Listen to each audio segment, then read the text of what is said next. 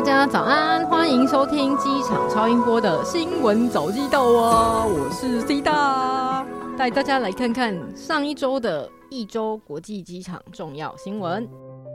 台湾的部分呢，有机组地勤被挖角，客运司机已转职，国门开放后桃机疏运恐有黑暗期。这其实有点像我们之前有提到的那个全球大缺工。欧美的旅客回流之后，反而都大排长龙啊，然后行李都会遗失等等的情况。其实桃园机场虽然没有裁员，但还是有很多人在疫情期间转职到其他的行业。地勤呢，好像也只回流了六七成。国门十月十三号开放之后呢，可能虽然旅客会慢慢回流，但是大家还是要注意，可能会有一段机场混乱的黑暗时期哦。再来是十月十三入境免关，八 QA 秒懂机场通关流程，领完四季快筛就自由喽。这个就是讲说，十月十三号开始要入境的旅客，下了飞机之后呢，只会经过一个看你有没有发烧的筛检站，然后就可以照你正常的通关流程，然后去领行李。在领行李那边呢，他会发家用快筛试剂四季。我没有讲错哦，是家用快筛试剂四剂。对，然后如果你前面筛检没有发烧的话，就可以直接进去入境大厅，然后跟你的亲友见面，然后就可以直接搭乘大众交通工具，然后去你的自主防疫处所。所以其实在家好像一人一室防疫隔离就可以了吧？因为反正是零加七。其实除了台湾开始慢慢的松绑国境之外呢，国际上面还有其他的国家也开始全面解封喽。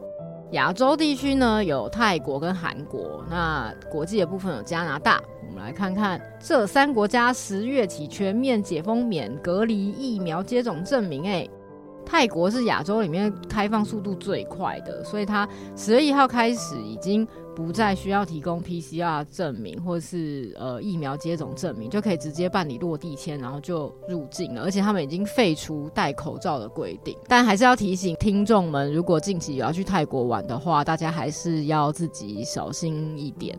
韩国的话也是一样，十月一号开始就废除了 PCR 的规定，但是他们好像在呃一些比较人多的场合还是要戴口罩的。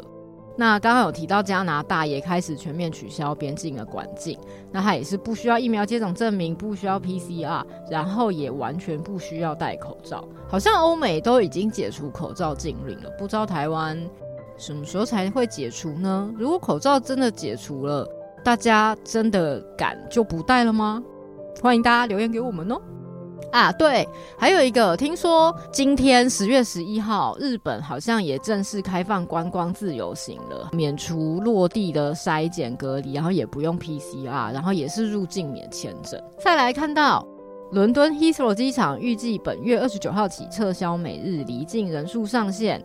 之前有跟大家聊到，就是 Heathrow 机场不是一片大混乱吗？然后行李就是。很可怕，然后都会遗失或是流落到别的国家去。那所以他们从七月开始，居然设定了就是出境的人数只能是十万人，因为超过的话，他们也没有服务人员地勤可以负荷这样子的旅客量。但是从十月底开始就要撤销这个上限哦，感觉是准备好了。难道他们的工作人员都回流了吗？我们十一月的时候再来看看 Heathrow 机场的状况喽。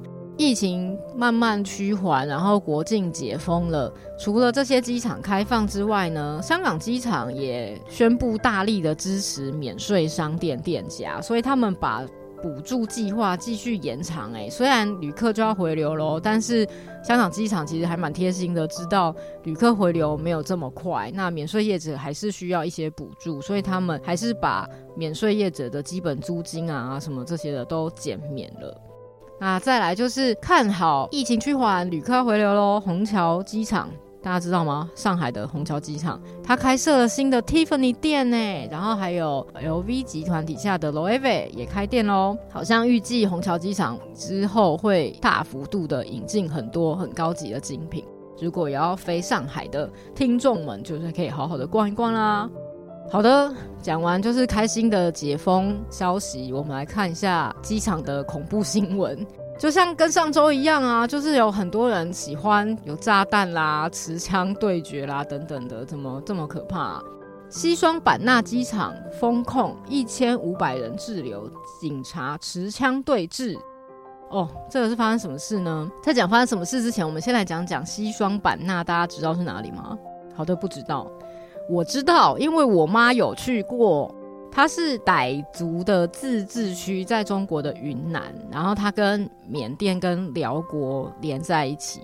对，然后那边好像风景很漂亮，有中国唯一一个热带雨林保育区在那边，因为它的纬度跟台湾的鹅銮鼻差不多，所以是个很很热的地方。然后总之是个很漂亮的风景区。但是十月四号，它突然传出疫情，所以就被紧急封控，大概有一千五百名旅客滞留。然后中共居然派出武警恐吓，激怒了这些旅客跟当地的民众，中国大陆真的是。蛮怎么讲？他们真的是高压统治，因为像之前海南三亚的时候，嗯、呃，好像也是八月的时候，也是传出疫情，开始封城，然后也是用这种高压统治。那时候影响更大，大概有八万名旅客全部都卡在那边，因为他有说是中国的夏威夷嘛，所以本来一直都是旅游观光胜地。这些旅客就是滞留在那边，也没有得到好好的对待或是照顾，但是就是用武力压制，然后恐吓他们，反正就是。待在某个不一定是饭店哦，就是某个室内的空间里面，就是不准出来就对了，把他们封在那个岛上，不管他们身上有没有钱，还是其他的什么生活用品或是生活条件，就是感觉真的是嗯蛮可怕的。那刚刚有提到就是炸弹事件又出来啦，有炸弹，伊朗航空驾驶员求降德里机场被拒，竟然一路飞广州。哎、他这个飞机上面有炸弹呢，本来想要紧急降落，结果居然被拒绝了。他说这样一路飞飞飞飞飞，就这样一路飞到广州了，也飞太远了吧？他就这样载着一颗炸弹飞了这么远，有点扯。但原来最后发现炸弹只是虚惊一场啊，难怪他可以平安降落。那接下来这个新闻，他就真的嗯，有人受伤了，飞机降落突遭地面上枪手射击，子弹射穿机身。旅客惨被击中爆血，根本就是电影情节吧？就是有一名男子，他搭乘缅甸的航空，然后呃要在机场降落的时候，遭到当地的反政府组织的一个地面上的枪手，就是往天上射，然后居然就这样射穿机身，击中他的右脸，当场见血，超级无敌可怕！这真的是在演电影诶、这什么手枪啊，可以射穿机身？好，但是反政府组织其实也发新闻声明说不是他们，这根本就是当地的政府想要抹黑。你看看是不是拍电影，都不知道到底是谁真谁假，谁对谁错了。以上呢就是上周的国际机场相关的重点新闻，跟大家说一下，下礼拜 C 大要去爬玉山啦，所以会是哭麻代班告诉大家重点新闻哦。我们下次见啦，拜拜。